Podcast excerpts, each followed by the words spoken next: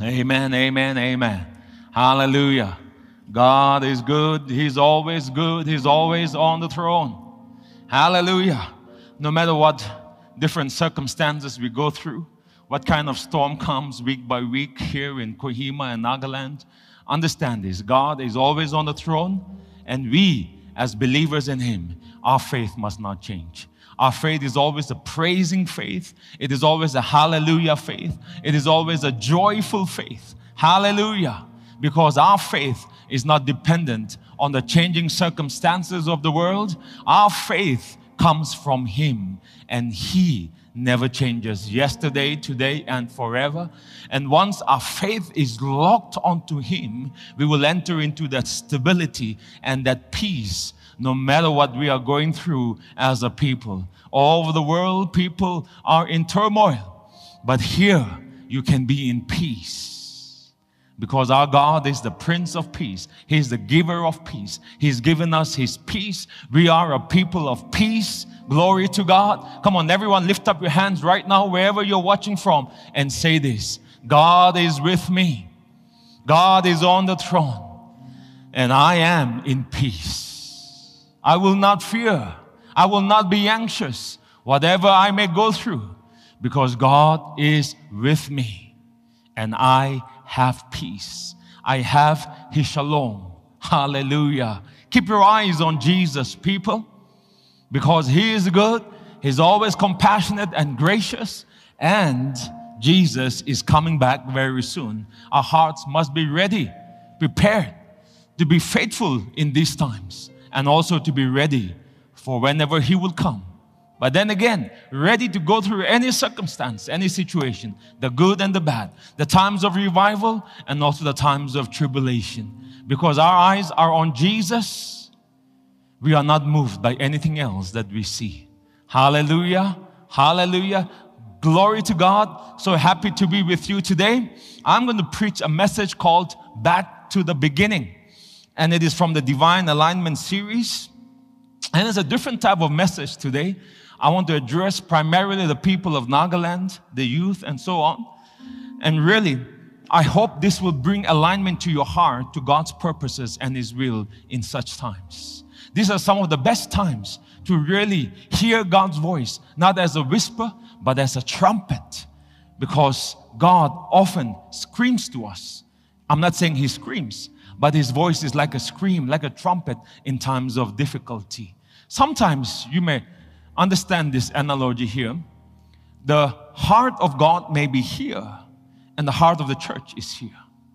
The heart of God is love and compassion and the gospel reaching the lost, but the heart of the church may be buildings and organizations and events and its own programs.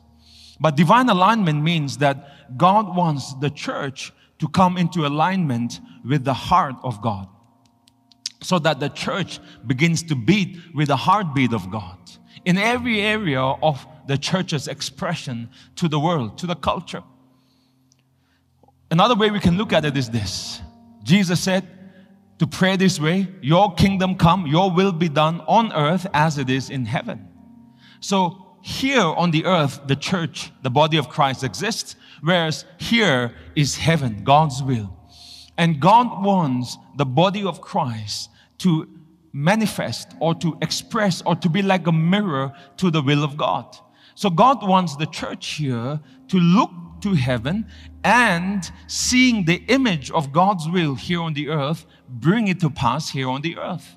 See, when Moses went up on the mountain for 40 days and 40 nights, God gave him the revelation in detail for the tabernacle even the incense and, and, the, and, the, and the table of showbread and all the utensils and every little detail of the tabernacle.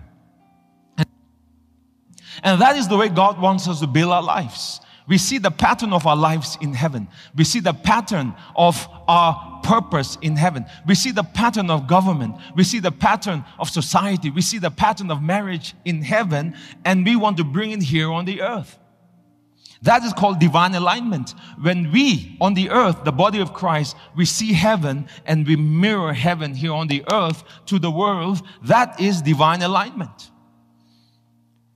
All right, I want you to turn with me to divine alignment by taking this portion of scripture to build upon.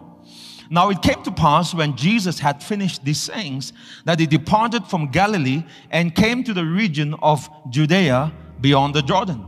And great multitudes followed him, and he healed them there. So Jesus was always healing wherever he went. Today, healing is available for you. I'll be praying especially prayer for those who are sick in the bodies today. So make sure you send in your prayer requests. Make sure you send this link to somebody you know who is sick, all right? The Pharisees also came to him, testing him and saying to him, Is it lawful for a man to divorce his wife for just any reason? Now, this is in the region of Judea, beyond the Jordan. This is the place where Herod Antipas ruled.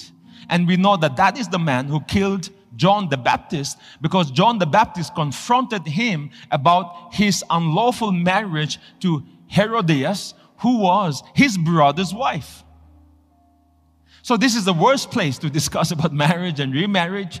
And you can see that the Pharisees were not sincere, they had an evil intent to trap Jesus. Now, what does Jesus say?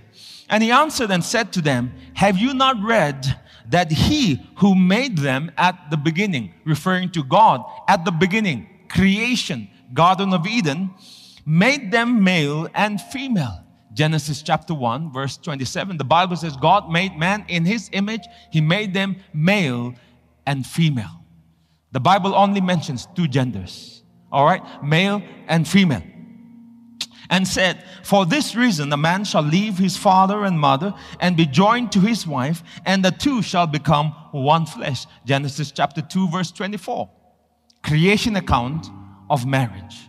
And Jesus is saying marriage was always meant to be a holy union of two human beings, men and women, in purity, in God's blessing, which should never be broken. Amen. And Jesus referred to not the law, but creation as the original intent and purpose of God for marriage. Verse 7 Then they said to him, Why then did Moses command to give a certificate of divorce and put her away? He said to them, Moses, because of the hardness of your heart, hardness of your heart, permitted you I want you to notice the words the Pharisees use. The Pharisees say, command. Moses commanded. Now, this is quoted from Leviticus chapter 2, 24, verses 1 to 4. There, Moses permits divorce only in the case of unfaithfulness. Now, Moses permitted, not commanded. He permitted it. The purpose is really to protect the woman. Because women in those days and culture had no rights. So the man could take the woman and just change his wives whenever he would want to. And that was happening so frequently. You see, they were living in a time when sexual perversion was rampant in Roman Hellenistic culture, that was also rampant in Judea at the time because they were under the rule of the Romans. So Moses permitted divorce to protect the rights of the woman. Because men would just keep on changing their wives. He said, No, you can't do that. If you want to change your wife, you have to go through a divorce. And the divorce has to be investigated. There has to be a legal procedure. And only in the case of unfaithfulness. So he was really protecting the woman, not commanding, permitting to protect the woman because of the culture of that time. Now, men at that time wanted to reinterpret Moses' law. The Pharisees were really revealing the corruption in their heart. They wanted to take the law as an excuse to do whatever the corrupt hearts wanted to do because it came to a point in that culture that they would divorce their wives by using the law by saying unfaithfulness means my wife didn't cook for me. Yeah. My wife didn't cook for me, so she was unfaithful. My wife didn't take care of me. My wife didn't, you know, make my bed. So they would use all those things and divorce their wives. And so Moses was saying, I mean, Jesus was saying, Moses, because of the hardness of your heart, not because it was God's will. The hardness of your heart permitted you to divorce your wives, but from the beginning, it was never God's original intention for divorce to be there. It was not so. And I say to you, whoever divorces his wife except for sexual immorality and marries another commits adultery, and whoever marries her who is divorced commits adultery. Verse 10. His disciples said to him, now notice that part. Even his disciples were challenged in what Jesus says. If such is the case of the man with his wife, it is better not to marry. So his disciples' statement revealed the terrible condition of society in those times. It's strange that even his disciples would say that. Why? Because they were part of that culture. For them, divorce was acceptable. Leaving your wife for another woman was acceptable. But when Jesus said that, it challenged their beliefs. All right? Now, the main point is this. I'm just using this to build upon the main point. The main point is this Jesus was pointing them back to the original intent and the original will of God. The statement of Jesus is bringing alignment in culture, alignment in the hearts to what they thought about marriage. Back to the original will and purpose of God in marriage the original intent. And Jesus does not point to the law, he points to creation. He doesn't point to the law, he points to the nature of God. There's so many points we can take away, all right, from this. You know, in other parts of the scripture, if you look at Matthew chapter 5, in verse 38, I believe, Jesus the culture into the beliefs and saying, No, it's not the law, it is God.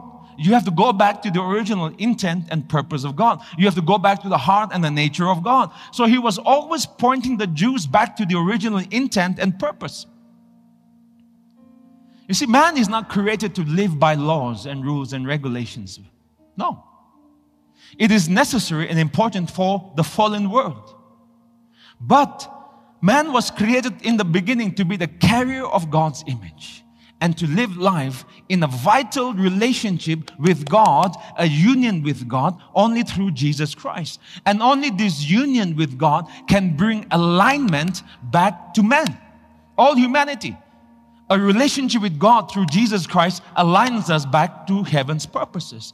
And so, even creation and all nations will be aligned back to the Father through Jesus Christ. There'll be a new heaven and a new earth in the days to come. So here Jesus saying in Matthew chapter 19, I have come to restore man back to his God's original intent and purpose, including marriage. And where does God, where does Jesus point to? He points back to the beginning. The back to the beginning. See, Jesus as Savior, we must understand this.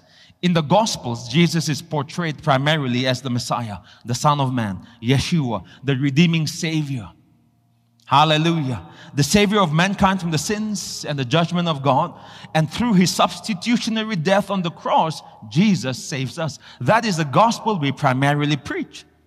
So when you and I come to God, the first encounter we have with God is through Jesus Christ. He's the one who saves us from our sins, redeems us from the curse of the law. He heals our sicknesses. He delivers us from depression. He gives us peace. He rescues us from moments of crisis. So here we see God in salvation, the Savior God. Jesus has come to save us. Now we know that. But we must know this too. Jesus did not come only to save you, but to bring you back to the Father. In John chapter 14, verse 6, the Bible says this Jesus is the way, the truth, and the life. No man can come to the Father except through me. So here, Jesus saying that you are not only meant to come to me, but through me to the Father. Jesus is the door through which we go to the Father. He is the only door, the only way. But Jesus did not come only to save us, but to bring us back to the Father. Bring us to the Father. All right? In Second Corinthians chapter 5 verse 18, the Bible says that God was in Christ reconciling the world unto himself Second Corinthians chapter 5 verse 18. All things are of God who has reconciled, reconciled us to himself through Jesus Christ. Reconciled us to himself through Jesus Christ. So God did not reconcile us to Jesus and keep us there. He reconciled us to himself through Jesus, the door. Why is it important to understand this? I have seen that many Christians come to Jesus primarily because of their needs. They have sinned, they're struggling with guilt, depression, sickness, crisis in the marriage, poverty, whatever, fear. So they come to Jesus. And when they trust in Him, they're graciously forgiven, healed, delivered, and so on. But I've also noticed this that many don't progress beyond that stage of salvation, wherein they're always looking to God to save them from a crisis. They don't progress from that mindset where they see God only as a savior. Let me ask you these questions Do you come to God only when you need saving from whatever you're going through? Do you expect the blessings of God to come only as miracles in moments of crisis? You see, if you answer yes, you are still at the door. You haven't gone to meet the master of the house. See, salvation is the immediate target. The immediate target. But a relationship with God was the original target the original purpose. Salvation was just the door. God doesn't want us to stay at the door our entire spiritual life. He wants us to go into the house and meet the Father of the house. God doesn't want you to remain in a state continually where you're always needing saving from crisis. He wants you to live in the blessing of God. Hallelujah. So, the point is this Jesus saved us, healed us, delivered us, made us righteous, and reconcile us back to the Father so that we can go back to the beginning. And what is that? The original intent and purpose of God for mankind. Turn to Genesis chapter 1, verse 26. Then God said, God said, Elohim said, Let us make man in our image. Let us make man, let us make Rocco, Naro, of Elohim. Now it is said in science that man descended from apes. But I say unto you, in the beginning, we are created in the image of God. It is said in psychology that man is body and soul. He has a psyche, suke from the Greek. But I say unto you, man is created as a spirit being who has a soul and a body. Are you getting the picture? Let me just shift completely. It is said that no good can come out of Nagaland. It is said that Nagas are lazy. There is unemployment here. There's no industry. There's no jobs. There's no opportunities. But I say unto you that every Naga who believes in Jesus is created in the image of Elohim. In the image of Elohim. And Jesus saved you and me to bring us back not only to Yeshua, but also to Elohim. Yeshua is the Savior God. Elohim is the Creator God, the Almighty God we are saved to be brought back to the beginning. Jesus said, the beginning, the beginning. It has always been like that in the beginning. Who is Elohim? Genesis chapter 1, verse 1. In the beginning, Elohim created the heavens and the earth. In the beginning, Elohim said, Let there be light. Elohim said, The firmament, divide the waters, the heavens, the rivers. He made the days and the nights. He spoke, and the earth produced grass and plants and seed. Elohim made the birds that fly, the animals that creep, the insects, the fish, the creatures of the sea. Elohim spoke, and there were light in the heavens, billions of stars and galaxies in the universe. Elohim, Elohim, the creator God, He made everything that you and I see today. Except Him Himself. He's the eternal, infinite God. Nothing existed except Him. He did not go down to Dimapur, buy some sand, and come and create the world. He created everything out of Him. And that's what Elohim means, the creator God. He brought it out of Himself. The omnipotent God, that means His all potency in Him. All power is in Him. And He brought it out of Himself. Elohim is the God of creation. And guess what? He made the Nagas in His image. In His image. The image of Elohim.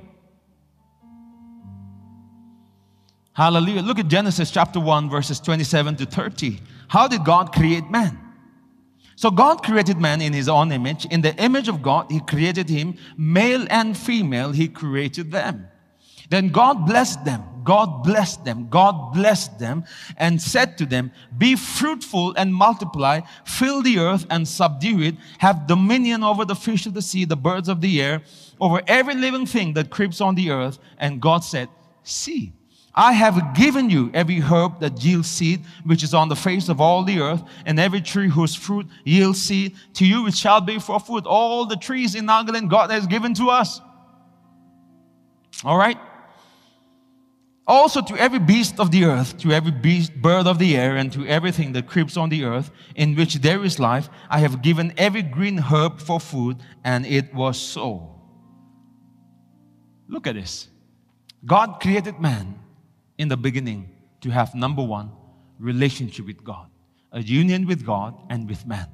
Later on with Eve, Adam. Number two, God created man to have identity. Our identity comes from God, not from our culture, not from our society, not from your parents. You may have no father, doesn't matter. Your identity doesn't come from an earthly father, it comes from God. People may say that you are fatherless. People may say that you are from a divorced family. It doesn't matter. You're dark, you're black, Hey, in God's eyes, everyone is beautiful. Multiply, cover the earth, fill the earth. That is God's purpose for man. God's purpose for man. He has built in man the ability to be fruitful, to reproduce, to cover the earth, to, to, to bring forth out of us whatever He has put in us gifts, talent. All right. Number four, God gave man dominion. The word dominion means authority to rule. That means He has given us ability. Everyone has been given the ability to rule and to reign in life, not over people, not over nations, but in life. That means you can reign. That means you can earn a living. All right. Number five, God gave man security. Security means I have given you all of this for your food. So all of our provision is here on the earth. God created the earth so that all of man's needs will come from the earth. Our fuel needs come from the earth. Our food needs comes from the earth. Our clothing needs comes from the earth. It doesn't come from heaven. God gives us the wisdom, but it comes from the earth. God directs us to the place, but it comes from the earth. Everything that man needs is in the earth, and the earth will keep on reproducing for the needs of man. Which means this everything you need is here, it's not in heaven. Everything that God will use for your provision, it is already here on the earth. All right, okay. And then God blessed them. God blessed them. God bless them. All right, listen.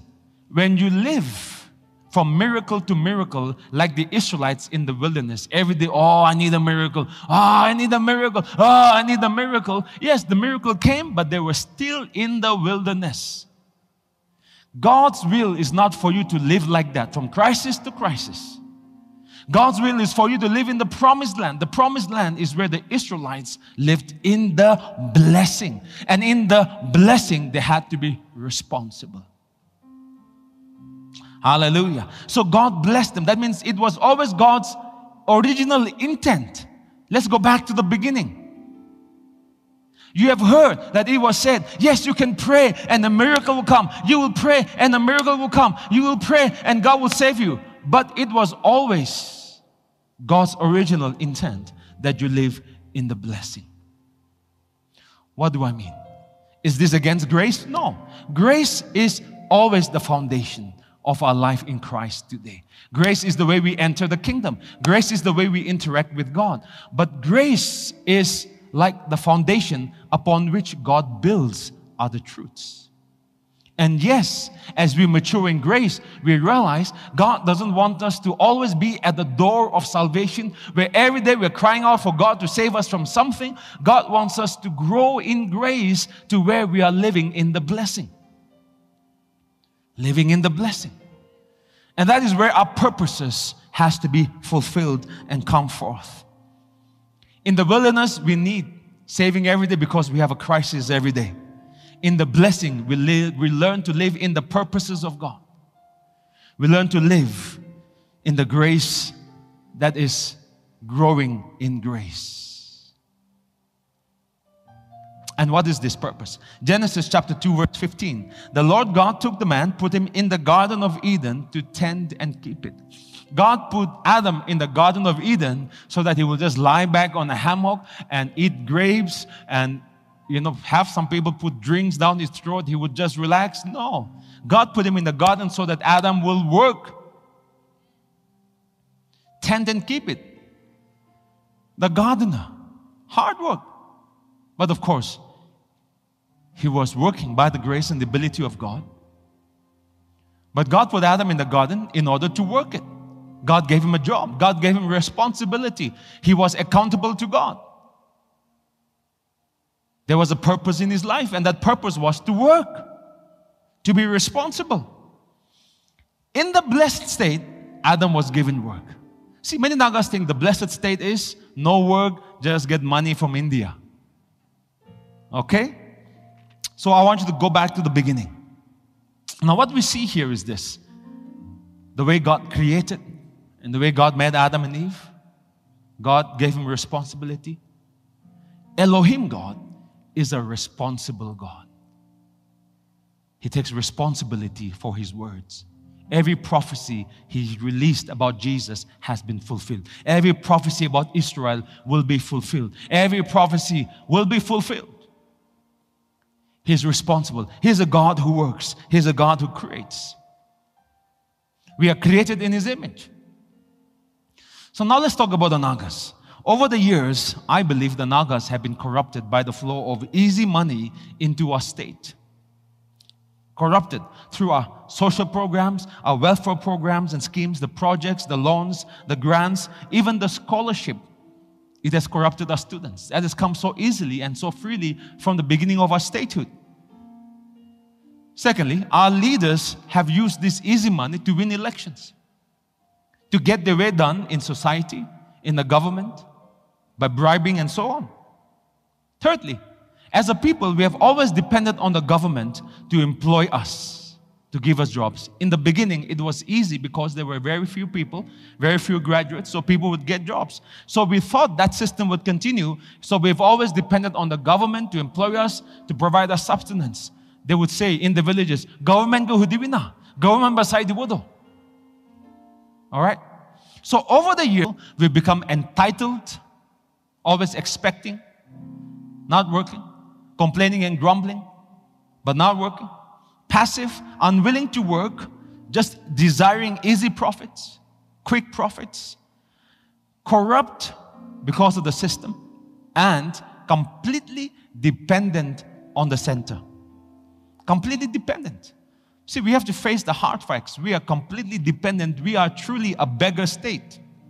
Nagaland is a beggar state our leaders go and beg for funds. We are in a huge deficit. And if we are truly honest to ourselves in love, we can still say this we are a beggar state. We don't produce anything.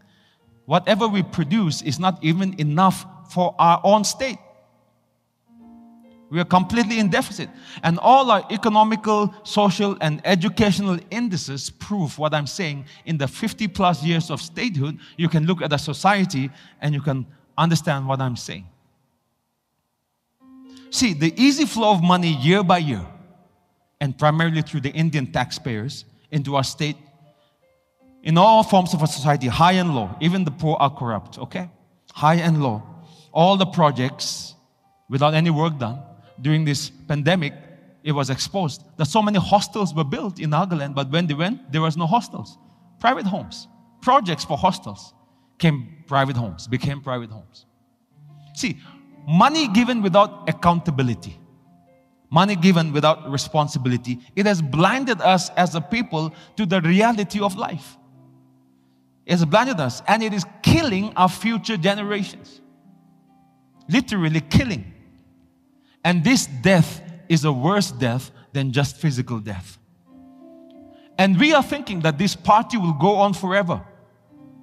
But let me tell you this we were praying in the week, last week, and God was saying this sudden change is coming. Be prepared for sudden changes. And I sense in my spirit so strongly that there are sudden changes coming, even in governance, in economy. And this system is not going to go on forever. We'll have to change as a people. Sudden changes are coming. Why? This system has created a generation that is unwilling to work hard for a living, always looking for easy life.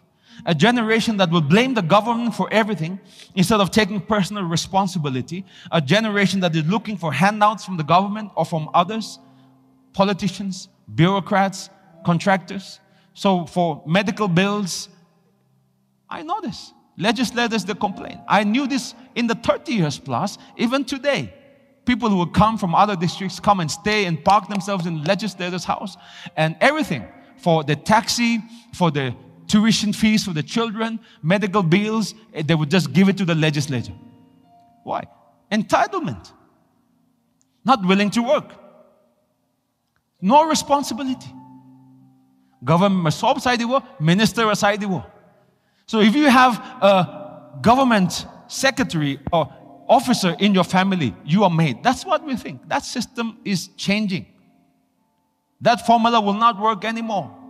We think only a government job is dignified, first class. Everything else is second class. That system is changing. Sudden changes are coming. See, a generation that will grumble and whine about everything. That has to change.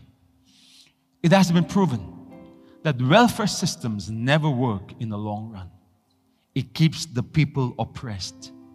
Giving free money keeps the people oppressed. And you can see that even in America among the Native American communities. The black community, they are the largest recipients of social welfare.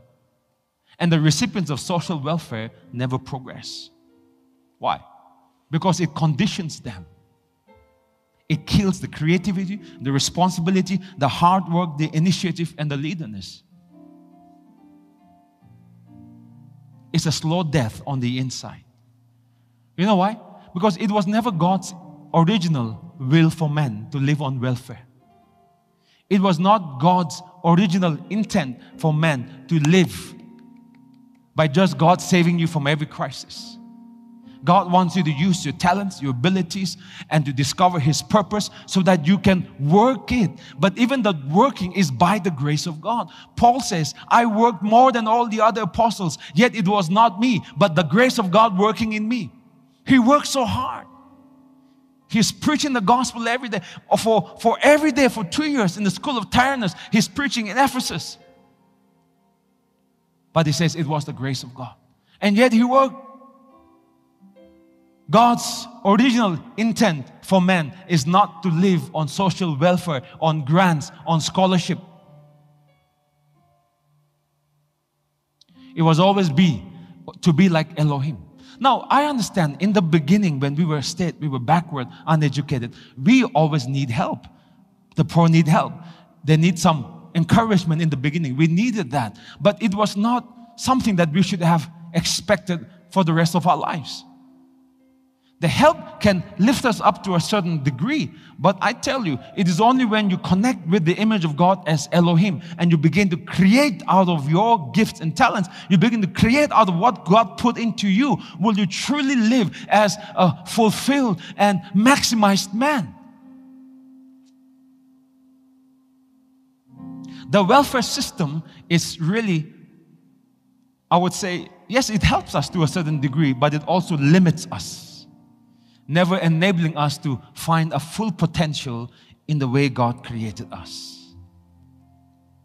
Hallelujah. The world is changing. How long can you and I in Nagaland expect free money? During this lockdown, what I have seen is this the people from mainland India or from other parts, they are so quick to adapt to business. Selling vegetables and fish together, selling eggs and fish together. And they're always working hard. Early in the morning, 4 5, they're out there setting up the stalls. Finding a way to make money in these lockdown times. Some of them are making samosas and selling them on the streets because you can open your stalls. But what about the Naga boys? Handsome, tall, smart. We are just carrying sticks and we are policing the colonies. Right? Now, you may think that that's important, but that's not productive work. You're just sitting around, drinking tea. The colony is spending money to support your drinking tea, your food. Hey, hey, hey. Or four, five of you, 20 of you in the colonies. I tell you, that is not productive. So our Naga youth are there.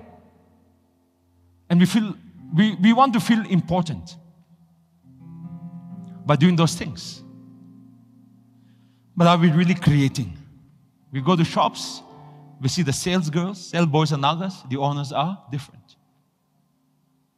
You know, there's scriptures in the Bible to the children of Israel saying, if you don't obey God, walk in His commandments and His laws, you'll become slaves to other people. God has given us this land. It doesn't belong to us, it is given to our stewardship. It can be taken away from us. If we are not faithful, to use, to work with responsibility, whatever is given to us. So, our future as a people, if we don't change, our mindsets don't change, it's not good. We're working as sales girls, sales boys, waiters, waitresses. I'm speaking generally. There are always some hardworking, smart, creative, but I'm speaking generally for the majority. In the metros, most of our people they work in low income jobs low skill jobs. See, I suspect that our understanding of God as a people is primarily of a God who forgives sins and saves us. So once in a while during revival, we will all go and ah confess our sins. Ah, confess our sins. And then you go back and be as worse as the world. Once in a while, you will go to prayer house, confess all your sins, and you go back to the same person that you were, like living in the world. About two months back, we went through a time when we were counseling a girl, my wife, but the father and the mother forced that girl to commit abortion, all in the name of God, saying that this baby is cursed, it's not from God. And after all, we will just confess our sins anyway. That is the way a lot of people think. They see God only as the one who will forgive. So once in a while, they will go to revival meetings, confess their sins, go to prayers, confess their sins, but they will come back and live as the world or even as worse as the world, even worse than the world. See, Jesus saved us from our sins so that he can take us back to the beginning, to be reconciled to Elohim, and from that relationship, bearing his image and his identity live with the purpose. Our relationship with God brings us into alignment with God's original intent for purpose. Identity brings healing in our mind and in our hearts, in our souls. And from that place, we must walk with purpose to fulfill God's destiny and calling of our lives. That means to be fruitful, to increase and multiply over the earth. God restored us in Christ so that we can be fruitful, increase, multiply, fulfill our purpose in the way God created us. And what is that? It means to work, it means to be responsible, it means to have assignment. Assignment. Going forward as a people, I believe, I'm going to make it very simple the only way for us to survive in the 21st century is for us to work, not have government jobs. Work. Every Naga has to work, every Naga has to be responsible. Our young people, you have to work. If necessary, go back to the village and farm. Creativity, innovation. Those are the mantras in the 21st century. Innovation, creativity, to change quickly, to adapt quickly. Hallelujah. See, we blame the government for why we can't start business. We blame extortion and the Naga political movement for why we cannot start businesses. I think these are just excuses. They're genuine conditions that may inhibit us, but God is not inhibited. Even in such times, He can bless us. We are waiting for national salvation like Israel. We're thinking the peace process will usher into prosperity. No, the peace process means we'll have to work harder. A lot of the easy money was possible because of that peace that we were not having. So God says to the Nagas today, like He said to Moses, What do you have in your hand? We are praying, Oh Lord, save us. Oh, so project potabina. Oh, scheme potabina. Scholarship potabina. Na? Industry potabina. God is saying to us, What is in your hands? What have I already put into the land? What have I given to you guys? That's where I'm going to begin from. Like Elijah spoke to the widow. When the widow says, Oh, man of God, help us. The creditors come to take away my children. I have nothing. Elijah says, What do you have? She said, I have nothing. Elijah said, What do you have? Oh, I just have a little jar of oil. Good. We can begin from there. Let's pour it out. And as we pour it out, more will come. What do you have? Is what God is saying to us. We're telling God, Lord, akan di ko na isor, unemployment ase, jungle hi ase. Education na Ki ase. What do you have? What do you have? That's where God wants us to begin. He wants to take us back to the beginning where we learn to be responsible, where we learn to work. What is in your hands? See, the blueprint for our success in the future, the blueprint for our prosperity, the blueprint for God's provision is already with you, is already in you.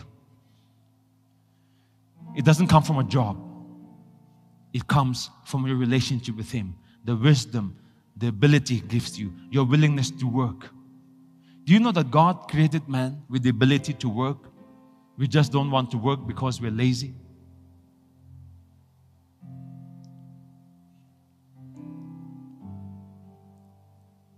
God is saying it's already in your hands. Many of you have lost jobs. You've come back to Nagaland and you're saying, government will give us jobs or not. No, the government cannot give you jobs. I feel like I'm a spokesman for the government right now, but the government cannot give jobs to every one of you. In fact, no government in the world can give jobs. So stop expecting from the government. Uh, then, then how? How? It's already with you. What is in your hand? God will use that as a seed and multiply it if you will only seek Him and begin to work. Seek Him and begin to obey. Seek Him and begin to work. Seek Him. Be responsible. Be responsible what He has put in your hand. Don't expect free money. Don't expect industries to come from outside. Don't expect the easy flow of money to continue. The image of Elohim is Creator God, responsible God, working God. You and I are created in His image. We will have to be responsible for what is already in our hands, what is already in this land, our culture, our forest knowledge, our forest wealth, our lands, our gifts and our talents.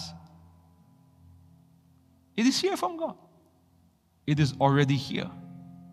It is already in our hands. Now we have to take that and create out of that. Create. Create.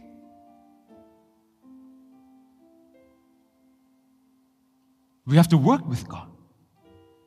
See, being in the image of God means God created man with the ability to create. And when we create, we find satisfaction and fulfillment. When we create, we are being close to the image of God. See, the image of God, as in Christ, we see Him loving, he, we see Him forgiving, we see Him being patient. Yes, that's the moral ethics of God. And many times, the churches, we focus so much on this image of Christ that we think that just by loving and just by forgiving, I am being the image of God. And yes, you are, but it's not the complete image of God. Elohim is a creator God. He's creating. He's bringing forth from within himself to bless the earth.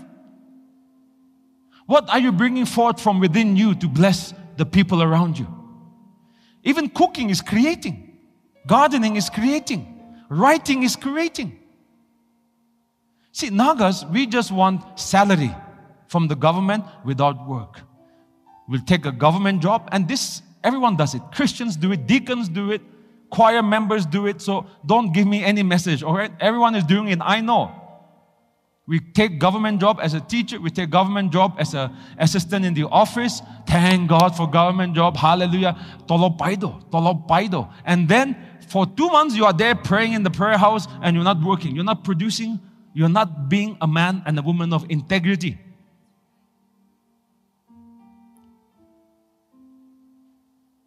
Soap is so like a blessing. Free money now is so like a blessing. no, the image of God is creator God. You must produce. You must produce.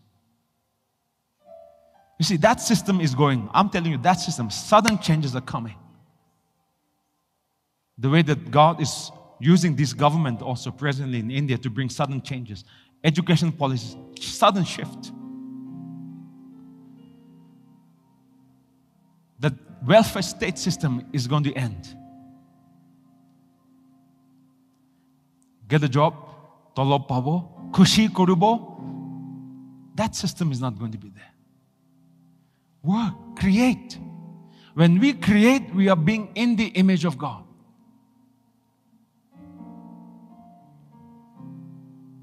Hallelujah. What is the image of God we see in creation? He is creating, He is working. Yes, there's rest, but there's also work. God works from rest. He's always working, but always from rest. We work from rest. We trust in His grace, but His grace enables us to work. So work hard. Even the ability to work. You know, there's a saying the Lord gave me this understanding. God helps those who help themselves. And a lot of preachers today have destroyed the myth in that saying. No, no, no. God helps those who cannot help themselves. They begin to preach that. And that is true because Jesus helps us in our helplessness in salvation. But let me tell you this. Even that phrase, God helps those who help themselves, is also true. It is not completely true.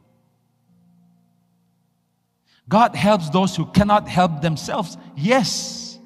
But he also helps those who helps themselves. In other words, when you partner with God and you work, he blesses that. If you are just stuck to one way of looking at God helps to bail you out, expect somebody to bail you out, expect your mother to bail you out. And we don't want to go in and study ourselves, work hard, get ideas and grow. We become too dependent. Hallelujah. The quality of our faith in Christ will finally be proven in the lives that we live, which includes our work, our responsibility, our fruitfulness, and our increase. This is divine alignment. Divine alignment. Come back to the beginning. The image of Elohim is how we were created. That's a divine order of God in our lives. The future is going to be difficult for lazy people. Tough. But for those that are willing to work hard, be creative, teachable, learn, never give up, never be discouraged, but keep on plodding along, You know, the Bible talks so much about hard work. Look at Second Thessalonians chapter 3, verse 10. Second Thessalonians chapter 3, verse 10. Hard work is biblical. Working is biblical. Laziness is not biblical. Sitting at home and just talking and laughing and just having tea and then making fun of the minister and that minister and all of that. This is not biblical. Second Thessalonians chapter 3 verse 10. For even when we were with you, we commanded you this. If anyone will not work, neither shall he eat. Ah, iman karanagi, Paul. If you don't work, don't eat. That's what God is saying.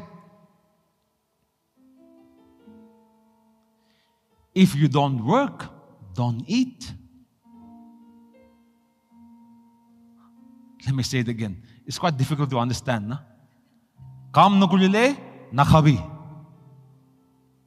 Bible likhishide if you don't work don't eat working is in the bible hard work is in the bible তলব পাইকেনা আৰাম কৰিব তলব পাইকেনা আৰাম কৰিব তলব পাইকেনা আৰাম কৰিব is not biblical let me tell you this irresponsibility is sin laziness is sin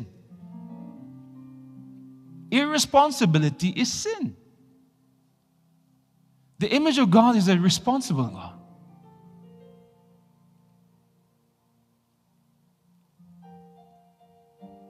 When somebody gives you responsibility over something and you are irresponsible, you don't do what you are asked to do, it is sin.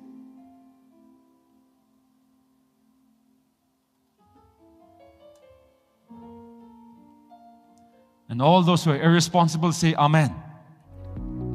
If you have been blessed through this podcast, Agree we invite you to partner with us in sharing the gospel of Jesus Christ from Nagaland to the nations. We make all our series available for free, but it does cost us time, effort, and money to do it. So the support of people such as you will enable us to reach more people in more regions. Remember, when you give, the Word of God says in 2 Corinthians 9 8 that God is able to make all grace abound towards you, that you, always having all sufficiency, all things, may have an abundance of every good work. If you would like to support our media ministry on a monthly basis or through a one time gift, kindly write to us at faithharvestnagaland at gmail.com and visit our website www.faithharvest.in and you can go to the giving section. You can also give through this UPI ID 70056845533 at Paytm. God bless you and thank you so much for your generosity.